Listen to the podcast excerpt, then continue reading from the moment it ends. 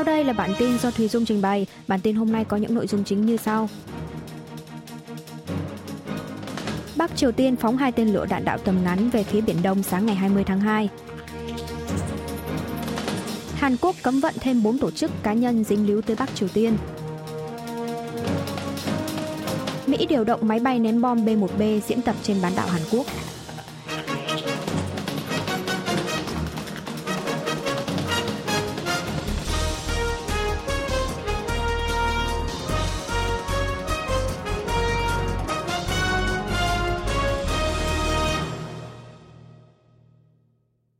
Triều Tiên phóng hai tên lửa đạn đạo tầm ngắn về phía Biển Đông sáng ngày 20 tháng 2.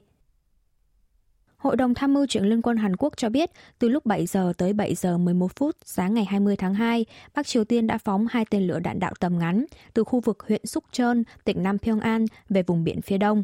Hai tên lửa đã bay được quãng đường lần lượt là hơn 390 km và hơn 340 km, rồi sau đó rơi xuống Biển Đông cơ quan tình báo Hàn Mỹ vẫn đang tiến hành phân tích các thông số cụ thể như độ cao, tốc độ bay và tầm xa của tên lửa.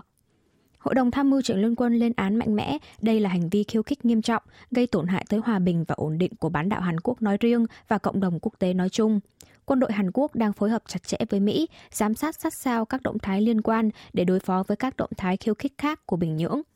Đồng thời, quân đội cũng sẽ duy trì trạng thái sẵn sàng đối phó một cách vững chắc trên nền tảng là hợp tác an ninh Hàn Mỹ-Nhật và năng lực đối phó áp đảo với bất cứ động thái khiêu khích nào của miền Bắc. Trước đó vào chiều ngày 18 tháng 2, Bắc Triều Tiên cũng đã phóng một tên lửa đạn đạo xuyên lục địa ICBM Hoa Song 15 từ khu vực Sunan Bình Nhưỡng về phía biển phía đông. Mặt khác, hãng thông tấn Trung ương Triều Tiên KCNA ngày 20 tháng 2 đưa tin vào lúc 7 giờ sáng cùng ngày, nước này đã diễn tập bắn hai pháo phản lực cỡ nòng 600mm về phía Biển Đông. KCNA cho biết đây là hệ thống vũ khí tấn công chính xác phóng loạt tối tân, chỉ cần 4 quả pháo là sẽ có thể thiêu rụi sân bay tác chiến của quân địch. Việc truyền thông miền Bắc cập nhật thông tin liên quan chỉ hơn một tiếng sau vụ phóng tên lửa là điều hết sức hiếm thấy. KCNA đánh giá vụ phóng pháo phản lực lần này đã thể hiện được trạng thái sẵn sàng răn đe và quyết tâm đối phó của quân đội nhân dân Bắc Triều Tiên trước nguồn lực không quân của Liên quân Hàn Mỹ. Điều này cho thấy động thái khiêu khích vũ khí lần này của miền Bắc mang tính chất phản đối cuộc tập trận chung trên không của Liên quân Hàn Mỹ một ngày trước. Hàn Quốc cấm vận thêm 4 tổ chức cá nhân dính líu tới Bắc Triều Tiên. Bộ Ngoại giao Hàn Quốc ngày 20 tháng 2 công bố danh sách cấm vận bổ sung với 4 cá nhân và 5 tổ chức của Bắc Triều Tiên nhằm đáp trả lại việc nước này phóng tên lửa đạn đạo tầm xa vào ngày 18 tháng 2 và tên lửa đạn đạo tầm ngắn vào ngày 20 tháng 2. Các cá nhân trong danh sách cấm vận này bao gồm Lee Song-un, Kim Soo-il, Lee Sok, Amchenset Bladen, người Nam Phi, Bộ Ngoại giao cho biết những người này đã đại diện cho chính quyền Bắc Triều Tiên dính líu tới hoạt động vận chuyển và xuất khẩu vật tư bị cấm, xuất khẩu xăng dầu sang miền Bắc, góp phần giúp Bình Nhưỡng lẩn tránh cấm vận, huy động nguồn vốn cần thiết để phát triển hạt nhân và tên lửa. Năm tổ chức nằm trong danh sách cấm vận bổ sung của Seoul bao gồm Công ty Tàu biển Songwon, Công ty Thương mại Tàu biển Thông Hưng, Tổng công ty Thương mại Techin, Công ty trách nhiệm hữu hạn Transatlantic Partner và Công ty VLM Management của Singapore – Bộ Ngoại giao cho biết các tổ chức này là những công ty vận tải biển của Bắc Triều Tiên dính líu tới các hoạt động lẩn trốn cấm vận trên biển của miền Bắc, hoặc là công ty giao dịch than đá, xuất khẩu xăng dầu cho Bắc Triều Tiên, dính líu tới việc Bình Nhưỡng phát triển hạt nhân, tên lửa, lẩn tránh cấm vận của cộng đồng quốc tế. Chính phủ cho biết lệnh cấm vận bổ sung lần này được căn cứ theo luật giao dịch ngoại hối và luật về cấm hành vi huy động vốn nhằm mục đích đe dọa và phổ biến vũ khí hủy diệt hàng loạt. Theo đó, việc giao dịch tài chính, ngoại hối với các đối tượng nằm trong danh sách cấm vận lần này phải được Thống đốc Ngân hàng Trung ương BOK và Ủy ban Giám sát Tài chính FSC của Hàn Quốc phê duyệt trước. Bộ Ngoại giao cho biết đây là biện pháp cấm vận được công bố trong thời gian ngắn nhất sau động thái khiêu khích của Bắc Triều Tiên. Bộ sẽ tiếp tục chỉ định các cá nhân, tổ chức cấm vận tương tự với danh sách cấm vận của các nước như Mỹ và Nhật Bản để nâng cao hơn nữa sự cảnh giác của cộng đồng quốc tế, từ đó góp phần tăng cường hiệu quả cấm vận, đẩy mạnh phối hợp trong chính sách Bắc Triều Tiên với các nước. Trong một diễn biến khác, Văn phòng Tổng thống Hàn Quốc ngày 20 tháng 2 đã tổ chức cuộc họp rà soát tình hình an ninh dưới sự chủ trì của tránh văn phòng an ninh quốc gia Kim Song-han sau vụ Bắc Triều Tiên phóng tên lửa đạn đạo tầm ngắn vào sáng cùng ngày. Cộng đồng quốc tế kịch liệt lên án vụ phóng tên lửa ICBM của Bình Nhưỡng. Người phát ngôn Stefan Dujarric của Tổng thư ký Liên Hợp Quốc Antonio Guterres ngày 19 tháng 2 giờ địa phương đã ra tuyên bố lên án mạnh mẽ việc Bắc Triều Tiên tiếp tục phóng tên lửa đạn đạo xuyên lục địa ICBM vào ngày 18 tháng 2. Tuyên bố có nội dung hối thúc Bình Nhưỡng dừng ngay lập tức hành vi khiêu khích, tuân thủ toàn diện nghĩa vụ quốc tế căn cứ theo tất cả các nghị quyết trừng phạt của Hội đồng Bảo an Liên Hợp Quốc – trong khi đó, người phát ngôn Bộ Ngoại giao Mỹ cùng ngày cũng đã ra tuyên bố lên án vụ phóng tên lửa đạn đạo của Bắc Triều Tiên đã vi phạm nhiều nghị quyết trừng phạt của Hội đồng Bảo an Liên Hợp Quốc, đe dọa tới các nước láng giềng và cộng đồng quốc tế. Washington tái khẳng định về cam kết phòng thủ vững chắc cho hai nước đồng minh là Hàn Quốc và Nhật Bản. Bộ Tư lệnh Ấn Độ-Thái Bình Dương của quân đội Mỹ cũng ra tuyên bố riêng cho biết đang thảo luận chặt chẽ với các nước đồng minh và đối tác về vụ phóng tên lửa đạn đạo gần đây của Bình Nhưỡng. Bộ Tư lệnh đánh giá vụ phóng lần này không đe dọa ngay lập tức tới lãnh thổ hay nhân lực của Mỹ cũng như các nước đồng minh, nhưng các chương trình vũ khí hủy diệt hàng loạt và tên lửa đạn đạo trái phép của miền Bắc rõ ràng đang gây bất ổn tình hình khu vực. Liên minh châu Âu EU cùng ngày 19 tháng 2 cũng chỉ trích vụ phóng tên lửa đạn đạo tầm xa một ngày trước của Bắc Triều Tiên là hành động nguy hiểm và liều lĩnh, đe dọa tới hòa bình và an ninh khu vực cũng như cộng đồng quốc tế người phát ngôn cơ quan đối ngoại châu Âu EEAS ra tuyên bố lên án chương trình hạt nhân và tên lửa của Bình Nhưỡng đang đe dọa tới mọi quốc gia, cho rằng Hội đồng Bảo an Liên Hợp Quốc cần phải đối phó một cách thích hợp. Bộ trưởng Ngoại giao nhóm 7 nước công nghiệp phát triển G7 ngày 18 tháng 2 giờ địa phương cũng kịch liệt lên án vụ phóng tên lửa đạn đạo tầm xa, được phỏng đoán là tên lửa ICBM của Bình Nhưỡng, đã vi phạm rõ ràng nghị quyết trừng phạt của Liên Hợp Quốc – Bộ trưởng bảy nước yêu cầu cộng đồng quốc tế đoàn kết để đối phó với các hành động liều lĩnh của Bắc Triều Tiên, trong đó bao gồm các biện pháp đối phó trên phương diện Hội đồng Bảo an Liên Hợp Quốc. G7 cũng đề nghị tất cả các quốc gia phải thực thi nghị quyết trừng phạt của miền Bắc của Hội đồng Bảo an Liên Hợp Quốc một cách toàn diện và hiệu quả. Mỹ điều động máy bay ném bom B-1B diễn tập trên bán đảo Hàn Quốc. Trong ngày 19 tháng 2, quân đội Hàn Quốc đã tiến hành tập trận chung trên không phận bán đảo Hàn Quốc, trong đó huy động nhiều tài sản chiến lược của Mỹ nhằm đối phó với động thái khiêu khích tên lửa đạn đạo xuyên lục địa ICBM của Bắc Triều Tiên.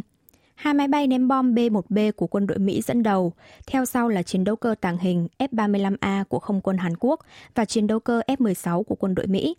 Các máy bay chiến đấu của hai nước đã tiến hành diễn tập hộ vệ cho máy bay ném bom B-1B của Mỹ tiến vào vùng nhận dạng phòng không Hàn Quốc.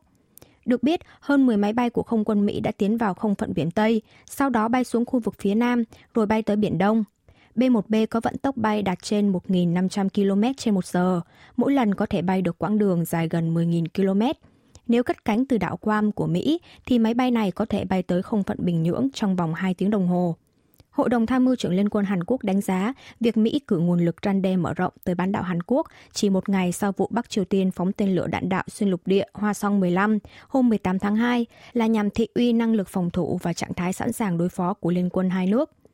Mặt khác, quan chức quốc phòng cấp cao Hàn Mỹ sẽ tiến hành diễn tập vận hành phương tiện răn đe mở rộng DSC-TTX vào ngày 22 tháng 2 tại Mỹ, giả định về kịch bản Bắc Triều Tiên tấn công hạt nhân – sau đó, quan chức hai nước sẽ tới thăm căn cứ tàu ngầm hạt nhân của Mỹ, tái khẳng định về quyết tâm cung cấp năng lực răn đe mở rộng của Washington cho Seoul.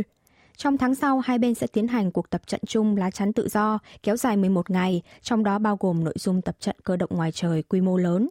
Quân đội Hàn Quốc cho biết trong tháng 3, hai bên sẽ tiến hành thêm một cuộc tập trận bất ngờ, chủ yếu huy động nguồn lực chiến đấu trên không tương tự như ngày 19 tháng 2. Bộ Thống nhất cho biết Bắc Triều Tiên thiếu lương thực nghiêm trọng, một số nơi có người chết đói. Người phát ngôn Bộ Thống nhất Hàn Quốc Ku Byung-sam trong buổi họp báo thường kỳ ngày 20 tháng 2 cho biết các cơ quan hữu quan chính phủ đang trao đổi chặt chẽ, đánh giá về tình hình lương thực tại Bắc Triều Tiên và có chung nhận định về tình trạng thiếu lương thực tại miền Bắc đang hết sức nghiêm trọng. Một số khu vực có người chết đói. Tại cuộc họp toàn thể của Ủy ban Ngoại giao và Thống nhất Quốc hội ngày 15 tháng 2 vừa qua, Bộ trưởng Thống nhất Kun Yong-se đã bác bỏ thông tin rằng nhiều người dân miền Bắc đang chết đói, mang ý nghĩa vẫn chưa xảy ra nạn đói quy mô lớn tới mức nghiêm trọng như nạn đói những năm 1990 ở miền Bắc. Ngoài ra, phát ngôn viên Bộ Thống nhất cũng giải thích về sự đối lập giữa phát biểu của Bộ trưởng Quân và của chương trình Lương thực Thế giới WFP liên quan tới việc Bắc Triều Tiên đề nghị WFP viện trợ lương thực. Khi trình diện tại Ủy ban Ngoại giao và Thống nhất Quốc hội Hàn Quốc vào ngày 15 tháng 2, Bộ trưởng Quân báo cáo rằng miền Bắc đã đề nghị WFP viện trợ. Tuy nhiên, người phát ngôn khu vực châu Á-Thái Bình Dương Kun Lee của WFP khi trả lời câu hỏi của Đài tiếng nói Hoa Kỳ VOA vào ngày 17 tháng 2 giờ địa phương lại nói rằng tổ chức này vẫn chưa nhận được một lời đề nghị viện trợ chính thức từ Bình Nhưỡng.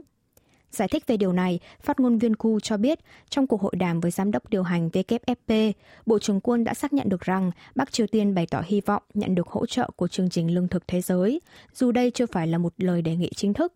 Do đó, việc Bộ trưởng báo cáo lên Quốc hội rằng Bắc Triều Tiên đã đề nghị viện trợ là nhằm giải thích một cách ngắn gọn về tình hình chung. Đội cứu hội Hàn Quốc phái cử sang Thổ Nhĩ Kỳ đợt 1 đã kết thúc nhiệm vụ và trở về nước. Bộ Ngoại giao Hàn Quốc cho biết đội cứu hộ khẩn cấp đợt 1 được phái cử đến Thổ Nhĩ Kỳ đã trở về nước vào ngày 18 tháng 2 sau khi hoàn thành các nhiệm vụ như tìm kiếm cứu hộ người sống sót hay thi thể nạn nhân thiệt mạng, hợp tác với đơn vị cứu hộ các nước và cơ quan quản lý thảm họa và tình trạng khẩn cấp Thổ Nhĩ Kỳ AFAD. Được biết, thành viên đội cứu hộ khẩn cấp đợt 1 sẽ được kiểm tra sức khỏe và chẩn đoán rối loạn căng thẳng sau sang chấn PTSD, sau đó sẽ trở lại làm việc vào tuần sau. Thứ trưởng Bộ Ngoại giao Hàn Quốc Lee Do-hun đã ra sân bay đón tiếp và khen ngợi về thành quả trong nhiệm vụ mà đội đã gặt hái được bất kể điều kiện hiểm nghèo tại khu vực tác nghiệp. Đội cứu hộ với quy mô 118 người này đã tìm kiếm và cứu hộ được 8 người sống sót tại huyện Antakya, thành phố Hatay. Lễ đón tiếp còn có sự tham gia của đại sứ Thổ Nhĩ Kỳ tại Hàn Quốc, Saili Murat Tamer. Đại sứ bày tỏ lòng biết ơn dành cho các hoạt động cứu hộ và sự giúp đỡ của Hàn Quốc. Mặt khác, đội cứu hộ đợt 2 của Hàn Quốc được cử đến tỉnh Antana nằm ở phía đông nam Thổ Nhĩ Kỳ hôm 17 tháng 2 đã tiếp quản nhiệm vụ của đội cứu hộ đợt 1. Bộ Ngoại giao Hàn Quốc cho biết đội cứu hộ đợt 2 đã chuyển 55 tấn vật phẩm cứu trợ của Hàn Quốc đến cơ quan quản lý thảm họa và tình trạng khẩn cấp Thổ Nhĩ Kỳ, bao gồm 1.030 chiếc lều, 3.260 tấm chăn, 2.200 túi ngủ. Các vật phẩm này sẽ được phát cho các nạn nhân của trận động đất đang lưu trú tại thành phố Hatay. Seoul sẽ công bố trên 30 đối sách xúc tiến chiến lược tăng trưởng 4.0 trong năm nay. Chính phủ Hàn Quốc ngày 20 tháng 2 đã mở hội nghị Bộ trưởng Kinh tế khẩn cấp dưới sự chủ trì của Phó Thủ tướng phụ trách Kinh tế kiêm Bộ trưởng Kế hoạch và Tài chính Chu Kyung Ho, trình bày về lộ trình chiến lược tăng trưởng mới 4.0 theo năm – theo lộ trình này, trong năm nay, chính phủ sẽ công bố trên 30 đối sách chính theo 15 dự án tăng trưởng mới, như số hóa đời sống thường ngày, hỗ trợ các ngành công nghiệp chiến lược, du lịch tích hợp văn hóa Hàn Quốc K-Culture. Đặc biệt, riêng trong nửa đầu năm nay, chính phủ sẽ lập ra 20 đối sách liên quan để đẩy nhanh xúc tiến các bài toán cụ thể. Xét theo lĩnh vực, trong tháng 6, chính phủ sẽ công bố kế hoạch xúc tiến ứng dụng trí tuệ nhân tạo AI vào đời sống thường ngày, trong đó sử dụng dịch vụ AI giải quyết các vấn đề dân sinh – Chính phủ sẽ xúc tiến sửa đổi luật để có thể sử dụng các tác phẩm sáng tạo và việc phân tích dữ liệu nhằm phát triển trí tuệ nhân tạo siêu khổng lồ, hỗ trợ vận dụng mô hình trí tuệ nhân tạo siêu khổng lồ của các doanh nghiệp vừa và nhỏ hay trường đại học. Chính phủ sẽ mở rộng phát triển giải pháp AI lĩnh vực y tế, đặt trọng tâm vào các liên danh thầu tư nhân. Ở các lĩnh vực công nghiệp chiến lược, chính phủ sẽ hỗ trợ tập trung vào việc phát triển công nghệ thế hệ mới và thực hiện các dự án đầu tư, với lĩnh vực chip bán dẫn, chính phủ sẽ xây dựng khu công nghiệp dựa trên vốn đầu tư quy mô lớn trong nước. Trong tháng sau, chính phủ sẽ lần lượt công bố chiến lược tăng cường hệ sinh thái chip bán dẫn, hệ thống và chiến lược nghiên cứu và phát triển R và D nhằm gia tăng cách biệt ở lĩnh vực chip bán dẫn, pin thứ cấp và màn hình. Chính phủ Hàn Quốc quyết định đẩy nhanh xây dựng đô thị du lịch nghỉ dưỡng phức hợp trên biển, tương tự như thành phố Cancun của Mexico, từ nay cho tới năm 2030. Ngoài ra, chính phủ cũng sẽ lập ra kế hoạch phát triển vành đai nghỉ dưỡng K-Travel, đồng thời lập nguồn vốn nội dung 410 tỷ won, 316,5 triệu đô la Mỹ trong năm nay để thiết lập Disney của Hàn Quốc ở lĩnh vực nội dung. Chất lượng cuộc sống của người Hàn được cải thiện rõ rệt sau dịch COVID-19. Cục Thống kê Quốc gia Hàn Quốc ngày 20 tháng 2 công bố báo cáo thường niên về chất lượng cuộc sống, phản ánh hình ảnh cuộc sống của người dân Hàn Quốc trên nhiều khía cạnh khác nhau mà các chỉ số kinh tế chưa thể hiện hết. Theo báo cáo công bố lần này, thì chất lượng cuộc sống của người dân Hàn Quốc nhìn chung đã được cải thiện. Cụ thể, tỷ lệ béo phì năm 2021 là 37,1%, giảm so với tỷ lệ 38,3% năm 2020. Số ngày đi du lịch trong nước bình quân đầu người năm 2021 là 6,58 ngày, tăng so với 5,81 ngày năm 2020. Đặc biệt, tỷ lệ người dân đi du lịch trong nước năm 2021 là 89%, thậm chí còn cao hơn so với trước khi bùng phát dịch COVID-19, năm 2019 là 85%. Các chỉ số từng bị giảm đi do người dân bị hạn chế hoạt động bên ngoài như làm việc tại nhà, học tập trực tuyến trong thời gian bùng phát dịch COVID-19 đều có chiều hướng được cải thiện. Mức độ tin tưởng vào người khác từng giảm trong thời gian bùng dịch do người dân bị hạn chế hoạt động bên ngoài đã tăng khoảng 9%, đạt 59,3%. Tỷ lệ tham gia vào các tổ chức xã hội đạt 47,7%, tăng 1,3%. Trong tổng số 62 chỉ số về toàn bộ chất lượng đời sống của người dân, có 47 chỉ số được cải thiện hơn so với kết quả khảo sát trước đó, tương đương 75%. Tuy nhiên, trong khi các chỉ số liên quan tới hoạt động ngoài trời có sự cải thiện rõ rệt, thì các chỉ số xã hội, lý do chính kéo tụt chất lượng cuộc sống của người dân lại vẫn chưa thấy mấy tiến triển. Tỷ lệ tự sát năm 2021 là 26 người trên 100.000 người dân, tăng 0,3 người so với một năm trước đó. Tỷ lệ người già neo đơn đạt 20,8%, tăng 0,2%. Đặc biệt, tỷ lệ bạo hành trẻ em có khuynh hướng tăng mạnh. Số vụ trẻ em bị bạo hành năm 2021 là 502,2 vụ trên 100.000 người dân, đã tăng hơn 100 vụ so với năm 2020 là 401,6 vụ. Tỷ lệ trẻ em từng bị bạo hành đang có khuynh hướng tăng dần qua các năm, bắt đầu từ mức 17,7 em trên 100.000 người dân vào năm 2001. Các chỉ số xã hội không được cải thiện khiến chỉ số chất lượng cuộc sống của Hàn Quốc vẫn bị xếp ở nhóm thấp nhất trong Tổ chức Hợp tác và Phát triển Kinh tế OECD. Nhà trẻ tại Hàn Quốc giảm gần 10.000 cơ sở trong vòng 5 năm – Bộ Y tế và Phúc lợi Hàn Quốc ngày 19 tháng 2 cho biết số nhà trẻ trên toàn quốc tính đến cuối năm 2022 là 30.923 cơ sở, giảm 9.315 cơ sở so với cuối năm 2017 là 40.238 cơ sở, đồng nghĩa với việc cứ 4 nhà trẻ thì có một nhà trẻ đóng cửa. Các lớp trông trẻ tại nhà có mức giảm lớn nhất là 40%, từ 19.000 nơi xuống còn 12.000 nơi. Lớp trông trẻ tại nhà là một trong những cơ sở giữ trẻ được bậc phụ huynh ưa chuộng dù quy mô nhỏ do có vị trí gần với nhà ở hoặc chung cư và môi trường nuôi dạy trẻ tương tự như hộ gia đình.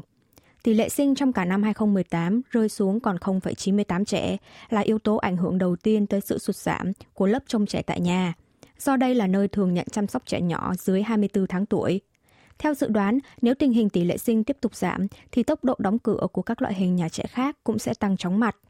Tính đến năm 2022, số nhà trẻ tư nhân, nhà trẻ hợp tác xã là nhà trẻ được điều hành bởi phụ huynh, giáo viên và người dân. Hai nhà trẻ do công ty và tổ chức điều hành cũng giảm lần lượt là 30,75%, 19,5% và 20,88%. Các đoàn thể phụ huynh trẻ nhỏ đang quan tâm về vấn đề số nhà trẻ và trường mẫu giáo giảm do tỷ suất sinh cực thấp, từ đó xúc tiến đề ra các biện pháp đối phó với vấn đề này